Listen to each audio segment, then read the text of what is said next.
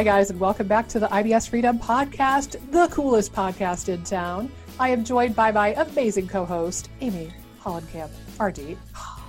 Hey, everybody. Let's talk about your favorite fave, which is under eating and how that frigs up your body and your gut, and it can help.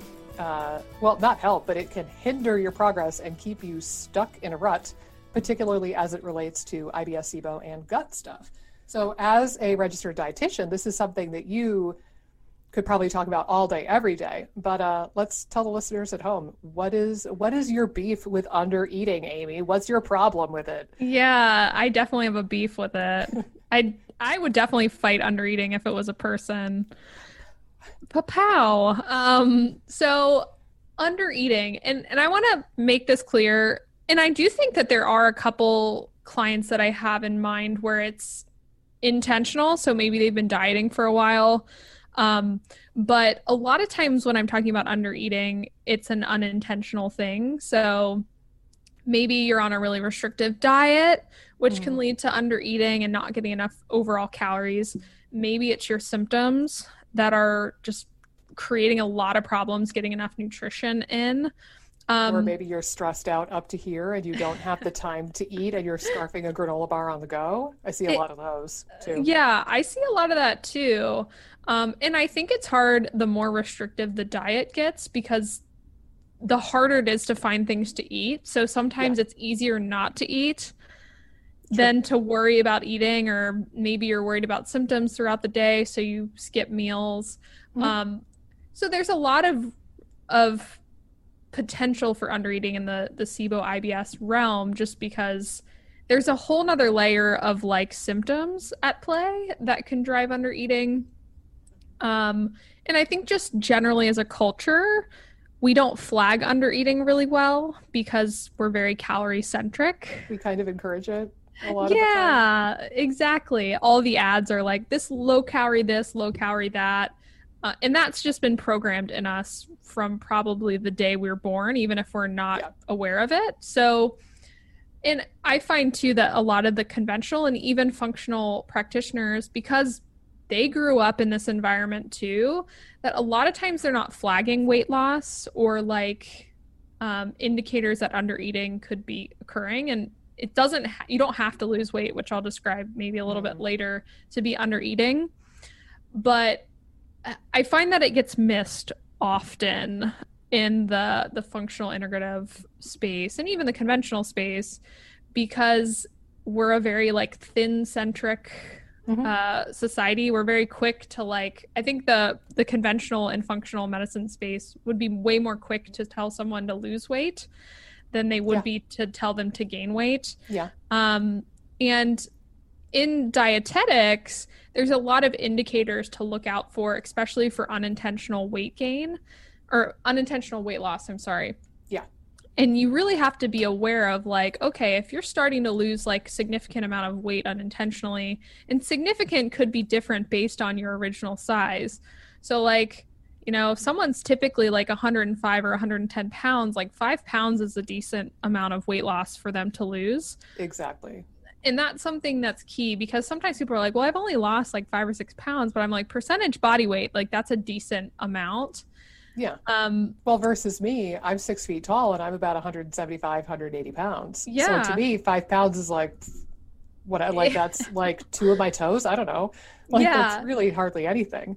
Yeah, exactly. So it, it definitely could depend on what your original size is and like what your optimal or like usual body weight is. Mm-hmm. Um, but I know personally, like through my journey, I can talk a little bit about that. Like when I was going through a lot of my SIBO dieting, um, and a little bit before that, I had some weight loss, but most of my weight loss came from being on this crazy restrictive diet where I wasn't really eating.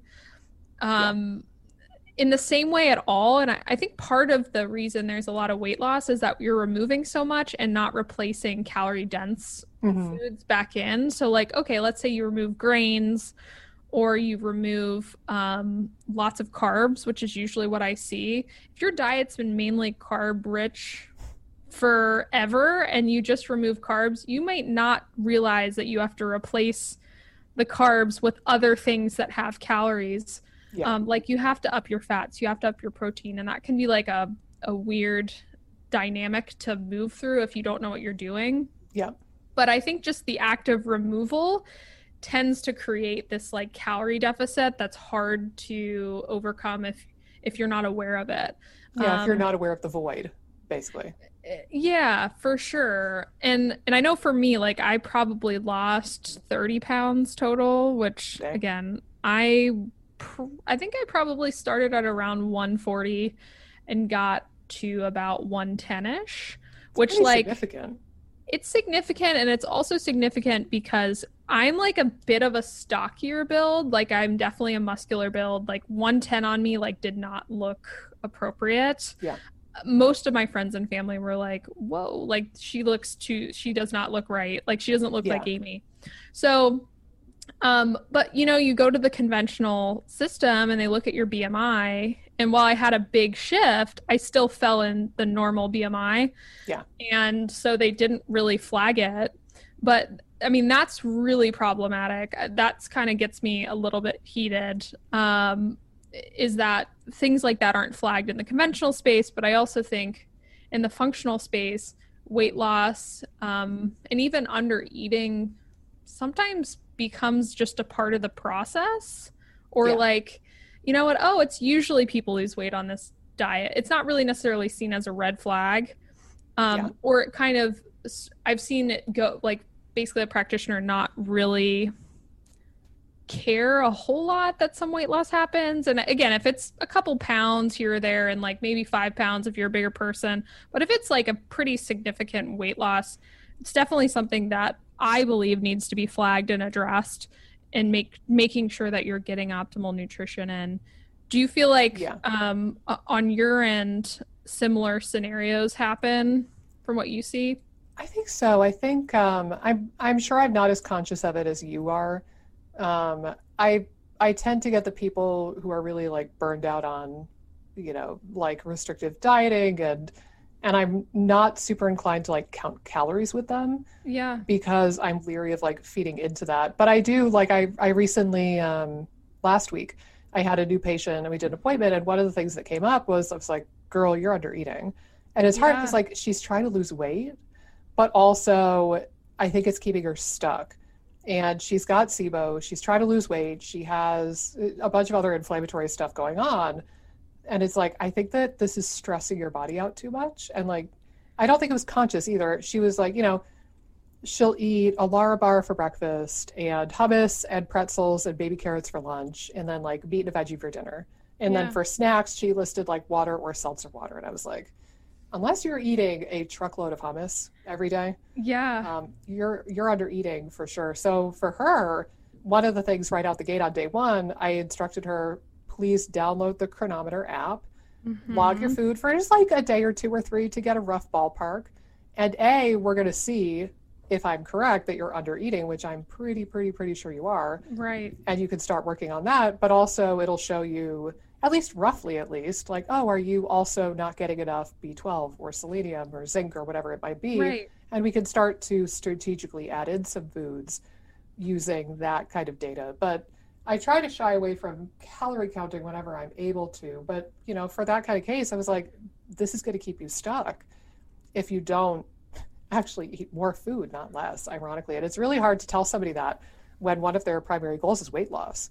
It felt counterintuitive, but luckily she, you know, we had a good appointment and she was really understanding what I was talking about and she seemed very willing to go down that path. But it can be a little bit like triggering to people if they are trying to lose weight to even think about like, oh, am I, un- how am I under eating and I'm still not losing weight, right? Right. No, I, I totally get that. And, and a few points too. Uh, so I use Cronometer as well to check in on calories. Okay.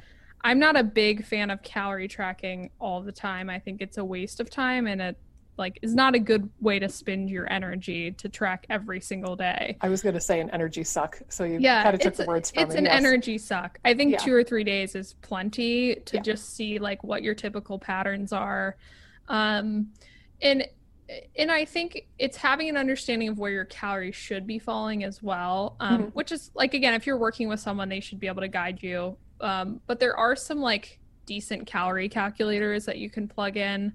Um, make sure that they're adding in some like activity levels Mm. too. Like sometimes people are looking up and it's like the basal metabolic rate. So that's not like your calorie needs. That's like if you did nothing but lay in your bed all day.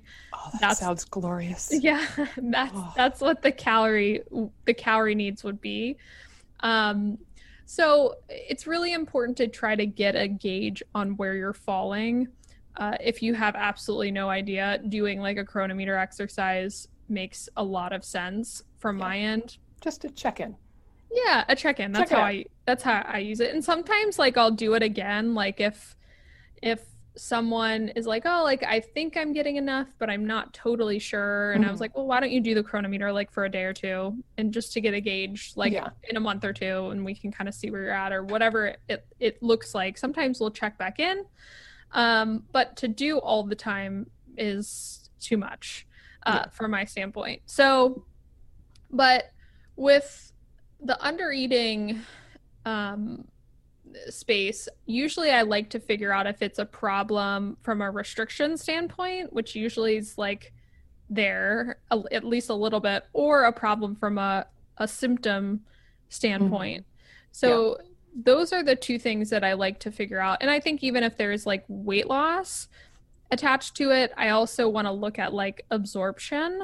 It, it's Yeah. rare. It's rare, I would say, to like for me to look at a case where they're getting, um, where they're getting enough calories and just like totally not absorbing it, Mhm. and that's the the root of the weight loss. I would say more often than not, um, it's either under eating or symptoms or symptoms driving under eating or Yep.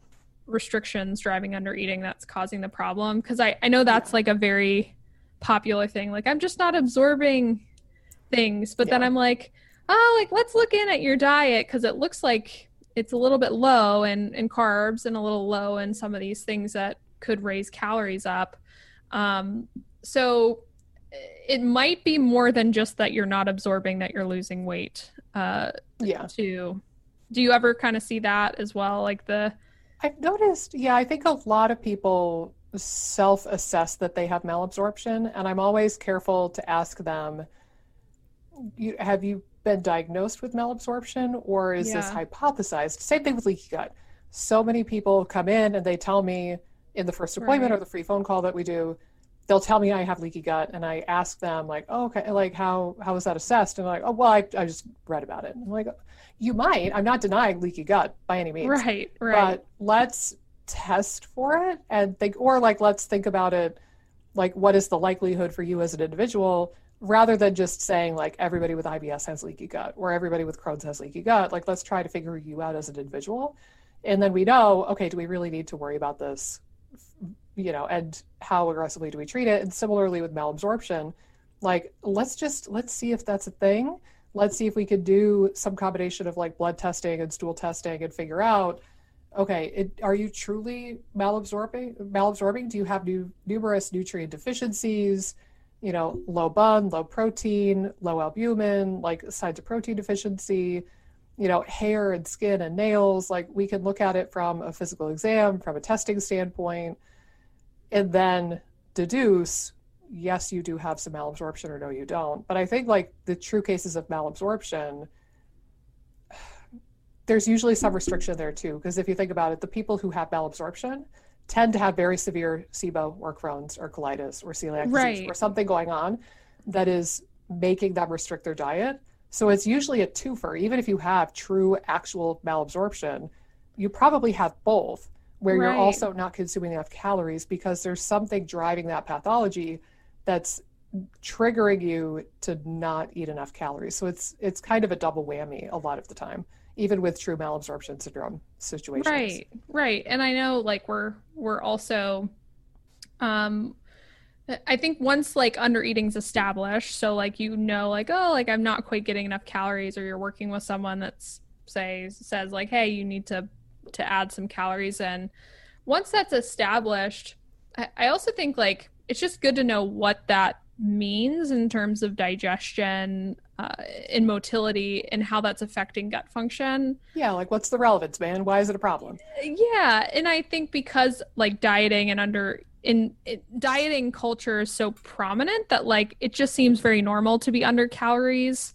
Um, and from a digestive standpoint, we just came off the stress episode. So under eating is a huge stressor on the body.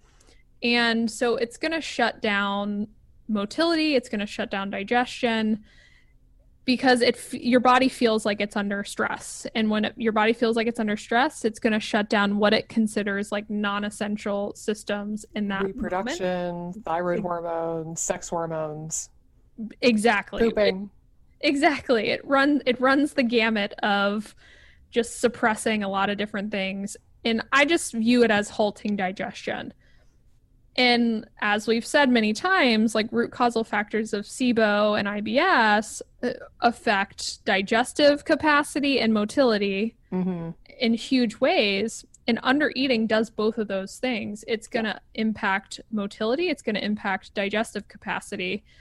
And if you're just going along chronically under eating, it could be holding you back in so many ways. And and I think and I'm like in the nutritional space, so I probably have a huge bias, but I think that that's a huge, huge, huge missed piece of the SIBO puzzle and why a lot of people yeah. might be chronic, even though they could be addressing some great things and great root causal things outside yeah. of outside of um, the the diet piece where they're sort of missing the mark. Mm-hmm.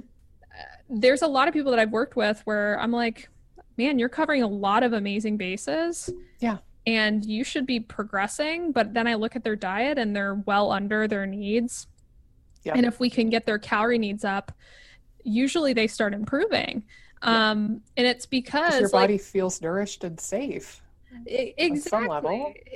exactly. And I mean, I think that's the frustrating part and with these restrictive diets is that nutrition just totally takes a back seat and you can't really move forward with any chronic condition if you're not nourished yeah. because of how it affects your body's stress response and shuts down these non-essential systems um, and again like you had mentioned some other like common signs especially for women of undereating is like losing your menstruation or having like really irregular or erratic cycles mm-hmm. um, i see that often um, I see it impacting thyroid hormone a ton. Too. Oh, for sure. Like for low T3 or free yep. T3 that's just in the toilet.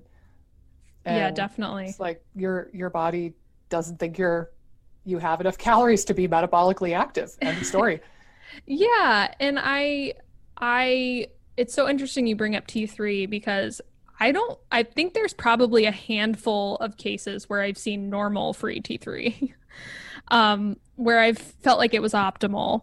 Mm. Um, it might still be in range, but a lot of times what I see is lower end of range, um, where it still could be causing a lot of dysfunction. Mm-hmm. And yeah, I mean, the the thyroid is huge in that equation. And and again, if if you're dipping low in calories, it's going to cause cortisol dysregulation. It's going to cause um, activation of the stress response with because um, your body's stressed. Yeah, like the vagal tone situation. There's just yep. so many different areas that it's gonna gonna affect. But the core of it is is that it affects motility and digestive function in a huge way. And as we know, SIBO and IBS are rooted in in those issues. Dysmotility. Yeah. Yeah. So now I would when, add this too yeah, for what it's worth. I think that another layer, and I have not I have not read about this. I have not looked on PubMed. I could be pulling this completely out of my ass, but I'm going to yeah. say it anyway. I wonder if under eating also causes a lot of gallstones and gallbladder problems, and I'll tell you why. Um, my mom had a Roux-en-Y gastric bypass in 2008, and when they were in there, it was an open surgery, and when they were cutting her open, they happened upon her gallbladder and said, "Oh, it's a bag full of stones," and they removed it. So she woke up from the surgery knowing that they were going to do the Roux-en-Y. And then they basically said, like, oh, BTW, we took out your gallbladder. And when they talked to her about it, they basically said, yeah, it was a sack full of stones. And she said, yeah, yeah. I think I had some issues, like some attacks back, you know, years ago. And they, the guy, the surgeon or whoever, looked at her chart and said, "Oh, well, yeah, this makes sense," because she had struggled to lose weight for so many years, and she had done the Medifast diet, not as it stands in this day and age, because I think they've changed it a bit. But Mhm. Medifast back in like the 90s, I remember it was these very thin, watery shakes that were very, very, very low calorie and had zero taste. Maybe it tasted like a f- watered down foot, but otherwise it had like no taste. And I remember my mom, when she would do Medifast, she would have this collection of like weird flavorings and elixirs, and she would get like coconut extract and almond extract and blueberry extract, and I don't even know but she had a library of these things and they would be these nasty watery like zero calorie practically shakes and she would replace her food with those things and she would lose quite a bit of weight because she was basically fasting. Yeah. and then of course you go back to eating you know bear claws and pop tarts and whatever else you're eating you go back to your normal normal habits and then you gain it all back. And she did this numerous times where she would do the Medifast for like I don't even know, like a couple of weeks or something, and she would lose a bunch of weight, and then she would gain it back. And when the surgeon looked at her notes, they were like, "Ah, we see gallbladder problems, like we see gallstones, tons in our patients who do did Medifast back in like the 80s and 90s wow. and like early 2000s before whatever they changed, and now they include like really crappy crackers or something in their Mhm. protocol. Mhm. Um, but it made me think I'm like, I wonder if it's the cycling between low calorie, high calorie, low calorie, high calorie, or I wonder if it's just that putting your body in starvation mode. And I wonder which it is or if it's a combination of the two. But I do wonder if, if under eating chronically is going to affect your gallbladder neg- negativity. Negatively? Negatively, my God. Yeah. and I wonder if that also is going to mess with motility and your small intestinal microbiota and the MMC and all of the other stuff that we've talked about. But I do think it probably is going to have some far reaching effects on your poor little gallbladder, too.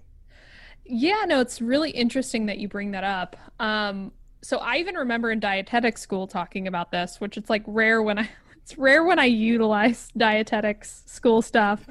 But in dietetic school, uh, you do learn about how low calorie diets cause gallstones. They don't really describe, they never really described, or at least I don't remember the mechanism there. Yeah. But I know low low fat, which kind of makes sense, and very low low cal diets definitely cause gallstones or are are correlated with gallstones. Yeah. Um uh that's something that like is looked at a lot with like chronic dieters. So Mhm. there is a connection there and I know there's studies behind that. Okay. Um Good to know I- I, didn't pull that out of nowhere. yeah, no, you did not pull that out of nowhere It's and N equals one. yeah, and that definitely uh, plays a huge role in in like SIBO, especially because bile super important for digestion and motility. So, Mhm. um, no, that's a an interesting point. I've never really thought about that in terms of of kind of sludging up the the gallbladder Yep. uh, with the with the low low calorie diets um, from an undereating standpoint with gut issues, but totally makes sense um, that that would be affected Yep. and potentially lead to go- things like gallstones. Um, Made sense to me when I heard it, but um, yeah, you know, conventional medicine, they're like, ah, just keep it up until we have to yank out the gallbladder and you're good to go. yeah. no more pesky gallbladder. or they'll just i feel like there's such a knee-jerk reaction to remove the gallbladder like with any if even if there's sludge or like I, i've heard some sort of horror stories about that which i'm sure you probably have too I've straight up I've had several patients tell me that they they went in and they had IBS, no signs and symptoms of gallbladder Yeah. disease whatsoever.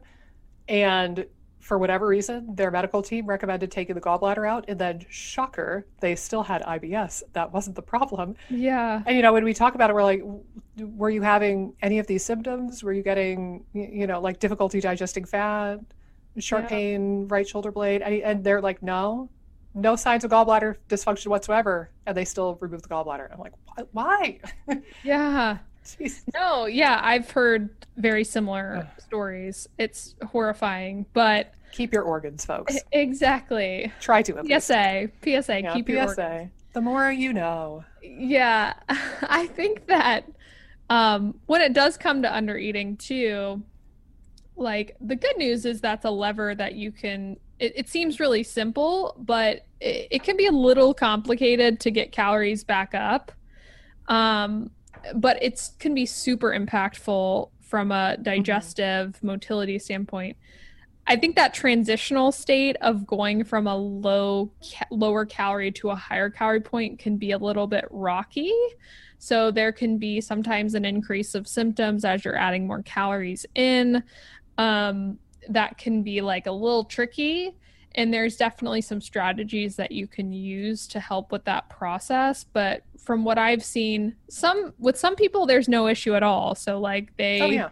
they just go on a higher calorie diet and they feel better just like right from the get-go. And then there's other there's a subset where it is like more of a challenge where it's like oh yeah like getting calories up i just feel like so full um, and they could have been under eating for so long that their guts just like not used to that level of of calories so their body That's has point. yeah yeah your body has to adapt to um, different dietary things and and usually i'll i'll probably broaden the diet up so like as they're increasing calories they might be also adding some new foods in mm-hmm. um and even that process i mean we can talk about this too in like an, another episode about like how to properly reintro foods.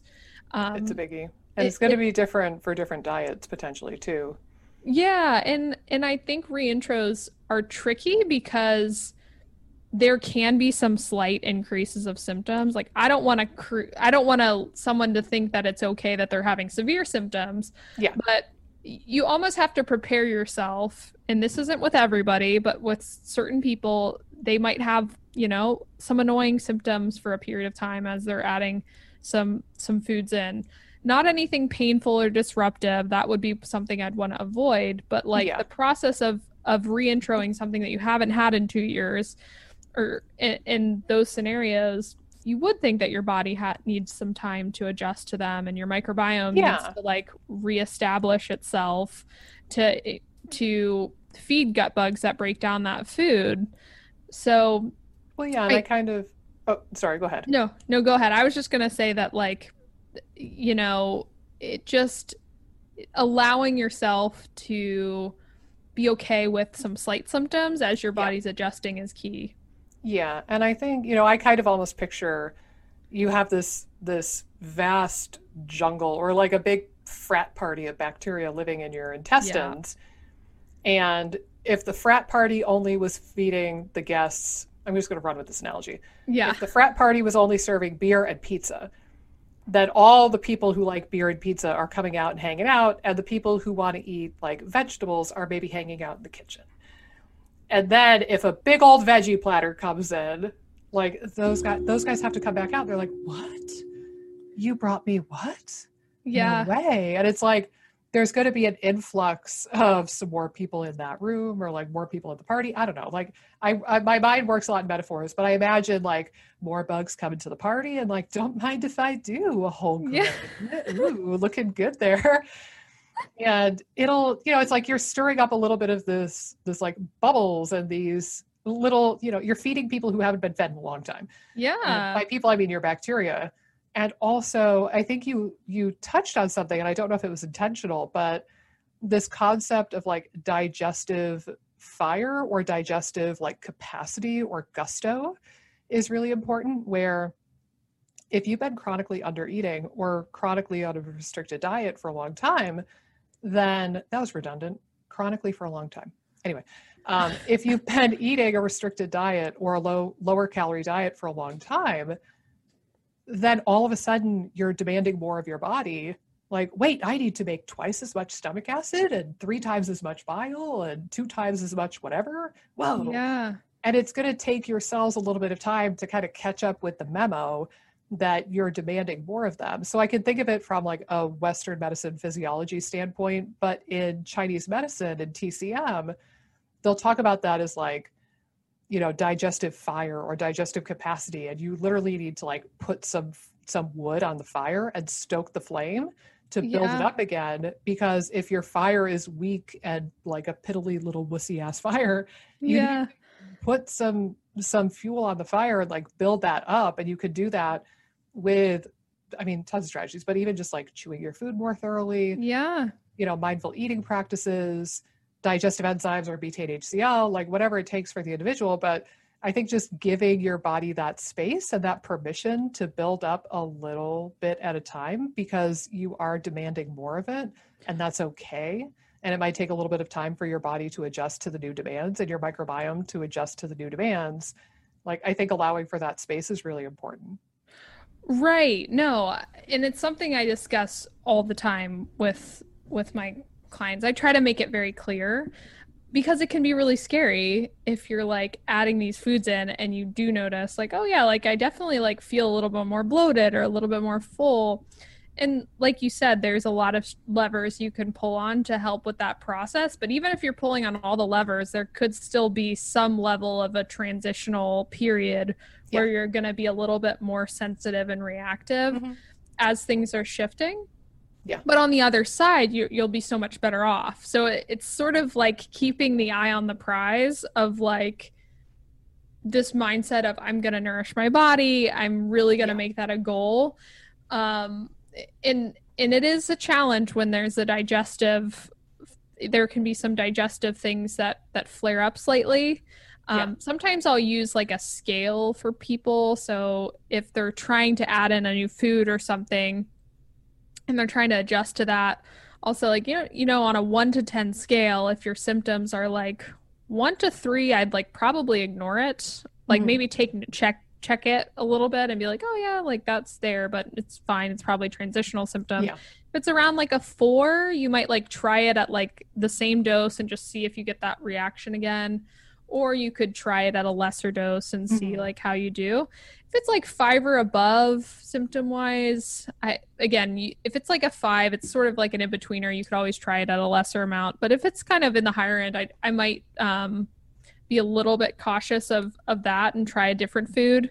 Um, so yeah. I I usually like to give some framework of like how you're visualizing what these symptoms mean, but like if you get a little uptick of bloating or maybe like yeah. your stools change a little bit and you're like, oh, I don't know, like should I be like pan- clocking this? I think the restrictive diets also make people hypersensitive to changes in their yeah. gut, which can be can be scared, which can basically hold you back in some ways because whenever anything changes, it can feel like it's something bad when yeah. it could be something very necessary to get you to over the hump and over on the other side of of under eating. Yeah, and I would say I think that anybody who's on a restricted diet for a prolonged period of time probably has more than their fair share of some trauma brain. Of oh, like, oh, for sure. You know, just the trauma of being chronically sick, the the trauma of just dealing with a restricted diet and how much that sucks, or having SIBO, or having bloating, and like wondering why your body is broken, and it's just like this spiral of like ah. And I think that the the uptick of symptoms, like those little gas bubbles, that two out of ten or one out of ten yeah. symptom, can be legitimately triggering to people, where they yeah. think oh my god if it if i'm getting this then tomorrow it's going to be a 10 out of 10 and i'm going to go right back to where i started. And and again like i i'm going to blame my own profession here. Part of it is is the functional medicine community.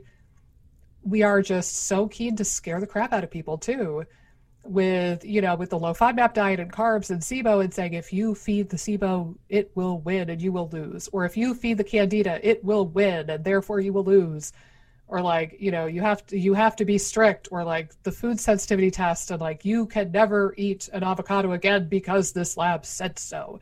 Yeah. And mm. and they just they'll scale they will scare the wilkers out of you.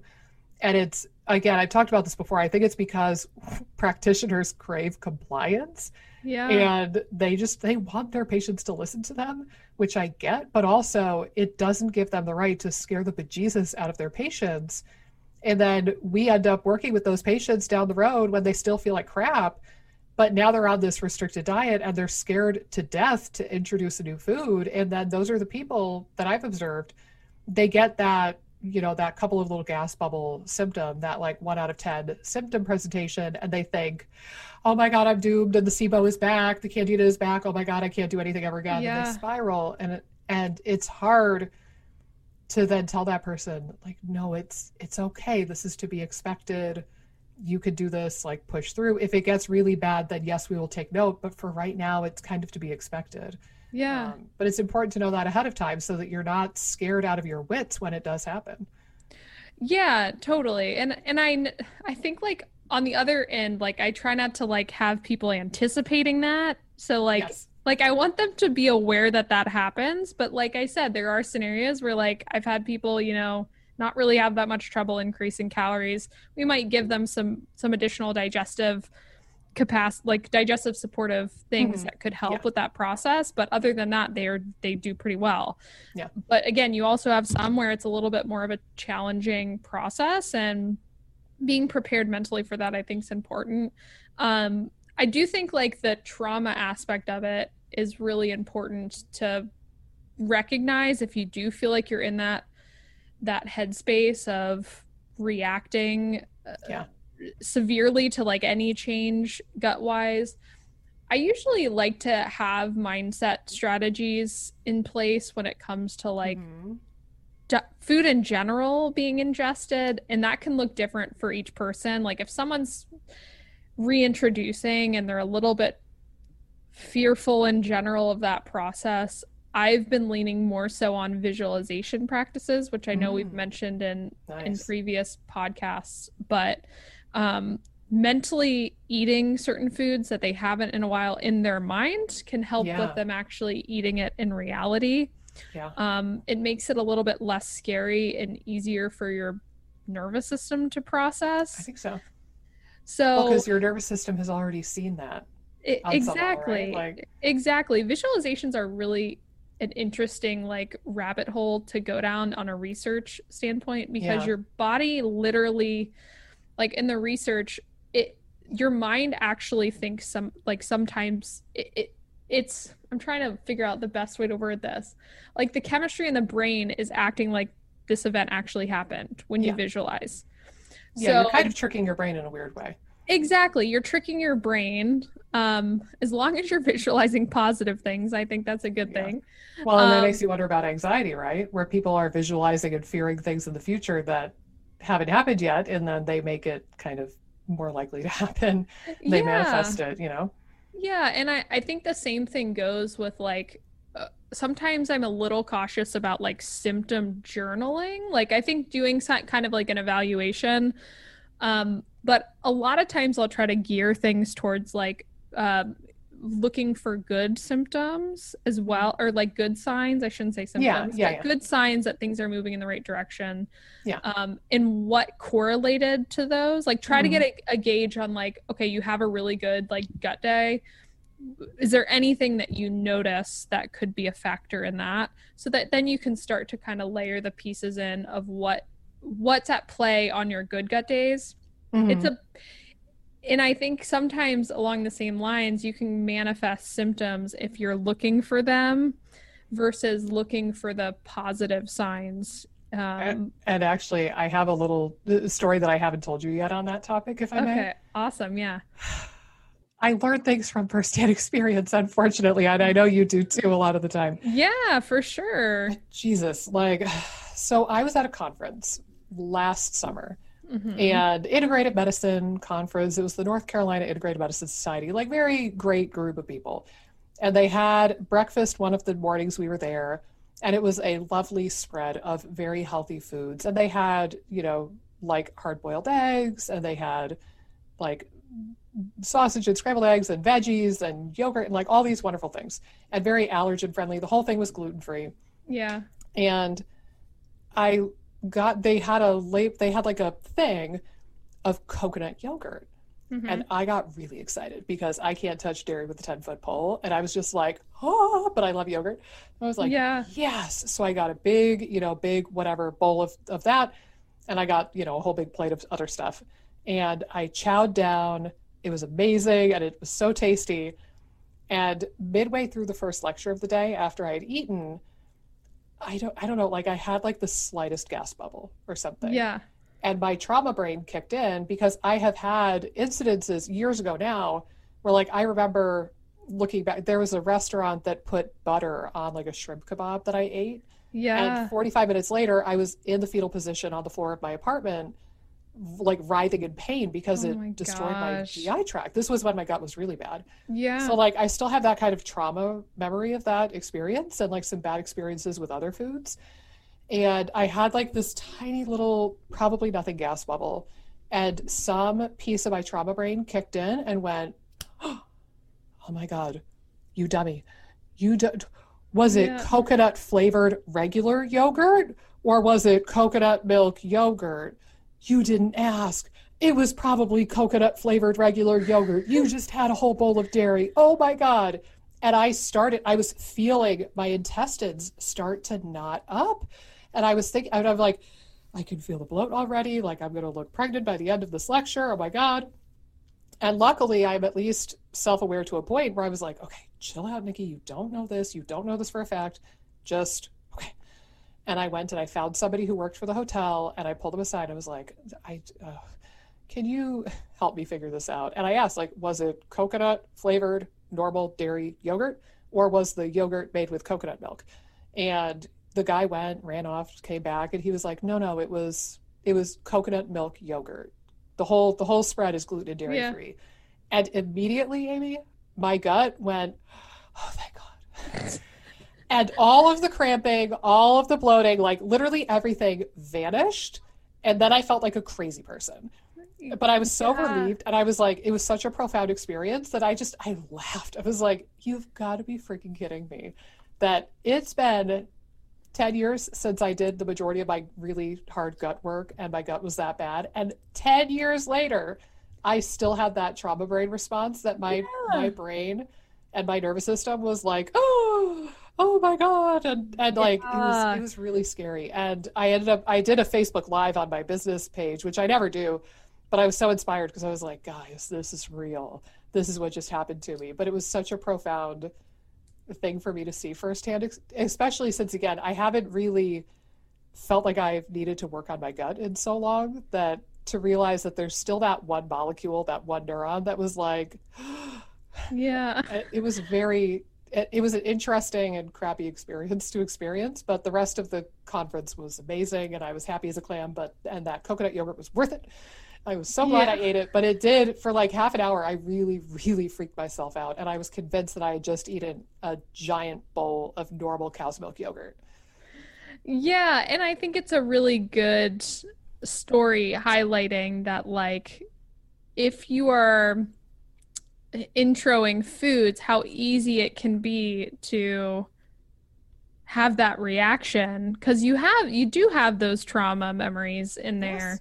So it you you need to make sure that you're trying to implement strategies if you feel like you you're having those um, reactions. I mean, I can think of tons of like times I reintroduce things and I was just like waiting for the symptom to happen. Yeah, like, oh yeah, I'm adding FODMAPs back in. Like, of course I'm going to be. where are these? Yeah, where are these symptoms? Like, so Mhm. uh, it's such a hard thing to unwind and the more you can do some mental work and i think the first part is just like being aware of it and acknowledging like oh yeah, i do have fear of food yeah, how can i address that and there's different strategies for different people sometimes visualization is really helpful. Sometimes things like mantras can be helpful. Mhm. sometimes literally looking up po- positive aspects of the foods you're adding in. So like health benefits or like yeah. oh they taste really good. Like so just kind of reestablishing beliefs about foods that maybe you've had in the past or maybe Yeah. you want to reestablish new beliefs. Because the the current belief of like thinking you know this asparagus is evil is not serving you in a positive way so trying to Yeah. restructure the beliefs I- think is really key to And adding foods in I do think I think food reintroduction should be our next episode. Actually, well, speaking of which, I've got to hop off the call momentarily because I've got a, an appointment coming up. Um, but yeah, I think that that would be a great topic for our next episode or two. Is the about reintroducing food and some of this kind of stuff that people face. Um, and I would say, you know, it like I said, it's different for each diet. Like reintroducing FODMAPs is going to be a little different than reintroducing histamine foods. It's going to be a little different than oxalate foods. It's, Uh, yeah. you know, they're all a little bit unique. So we'll cover that in more depth in another episode, but just making that conscious effort to move in the right direction can be really big and acknowledging that this can hold you back. And I would share this with you too. I don't know if you've ever stumbled on this, but I found this really great podcast. Uh, funny enough that we're on a podcast. It's old now. It's like eight years old, I think, and it's the uh, the Fat Burning Man. One of his very early episodes, he interviewed uh, Yasmina, the low histamine chef. Uh, rest in peace. She passed away a year or two ago. But they did an interview, and one of the things that came of it, and I've shared this with a lot of my patients, is she had this really crazy story about how she used meditation to reintroduce high histamine foods. And she told this amazing story about reintroducing a food that she previously had had an anaphylactic reaction to, like throat closing up. Oh she almost died. And she somehow overcame that using meditation. And it's wild. And I will say this, and she said this too. I'm not encouraging you today to go eat something that you're blatantly anaphylactically Yeah. allergic to. Like this is not medical advice right now. But what I would share is just to give you that hope of like what is actually possible. It's pretty freaking wild. If you look up, just Google Fat Burning Man podcast histamine, and you'll probably find it Mm. and it was a very interesting uh, interesting episode on that podcast but with that um, i hate to cut the conversation a tad short but i do need to talk to my primary care coming up here so i've got to hop on a, a call it's not going to be as fun as talking to you amy i'm sure but yeah, but you um, got to keep your health in check. Exactly. Yeah, I've got to practice what I preach. So I'm going to talk to her for a little bit. Um, it was an absolute pleasure. Guys, let us know if this was beneficial, if it was helpful, if there's anything that you feel like we should talk about in follow up episodes. We are very receptive to your topic ideas and your feedback.